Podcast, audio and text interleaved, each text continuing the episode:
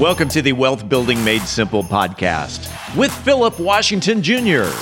Today, Philip talks about NFTs built on Bitcoin. Philip Washington Jr. is a registered investment advisor. Information presented is for educational purposes only and does not intend to make an offer or solicitation for the sale or purchase of any specific securities, investments, or investment strategies. Investments involve risk and, unless otherwise stated, are not guaranteed. Be sure to first consult with a qualified financial advisor and or tax professional before implementing any strategy discussed herein. Past performance is not indicative of future performance. And now, Here's Philip. All right, we are back with another episode of Wealth Building Made Simple. And today we are talking about ordinals, which are the NFTs built on top of Bitcoin. Um, NFTs, in the current form of how we think about them, most of them are built on Ethereum, um, non fungible tokens. So Bitcoin has their own name called ordinals, but they're basically NFTs uh, they will very likely not operate exactly the same, but it's the same concept, right? I think here's a primer or a simple way to understand NFTs. Think of NFTs are like applications on the on the phone, right? The all the applications that deliver the current products and services that we enjoy on our smartphones today, NFTs do that on the blockchain. Uh, Android has their apps, Apple has their apps. Most apps make themselves compatible with both. You're likely going to see this with ordinals and NFTs on the Bitcoin and Ethereum uh, blockchain. The, the biggest, one of the biggest NFT uh, or most famous NFT uh, companies or companies that create these products, uh, I think it's called like, I forget the name of it, but they're the ones that created uh, Bored Apes, I believe. Don't quote me on that. Um, starts with a U. I should have probably wrote that down. But they recently jumped and started building products for ordinals on uh, on Bitcoin.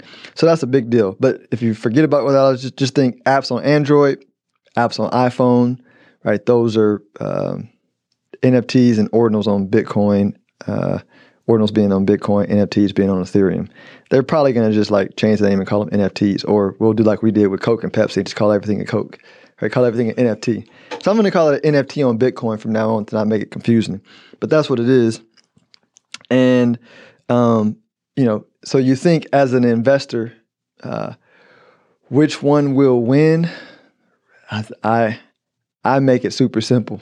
I don't have to choose because Coke and Pepsi won uh, Android, which is owned by Google, and Apple won. Um, I don't like I don't like betting unless I know. And so the cool thing is, this is this is a big reason why I bought Ethereum and begin to get in that is I bought Ethereum.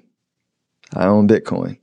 It's not an investment recommendation. I'm just saying the play is to when it's super obvious that that developers are building in the ecosystem. When, whenever you have the generation building the new economy, uh, going to new platforms, and you see where the most of them are, it's like it's like looking at a city like Dallas or Texas, and you go, "Oh, I wonder if Texas real estate is going to be a good investment." Of course, everybody's moving here.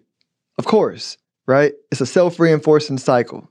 Of course, um, um, you just follow the trends of the numbers.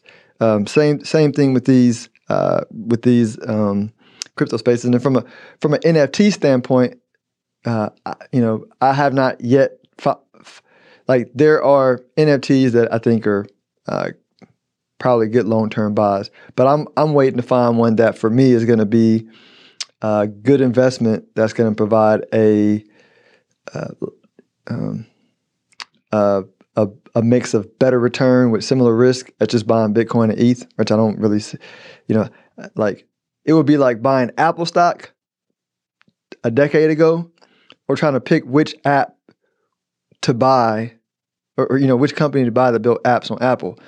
I mean, I don't know of any company that did better than Apple stock, right? Apple stock did better than Facebook, uh, Amazon, um, Uber, right? Like those companies are worth a lot, but the, the Apple stock did the best.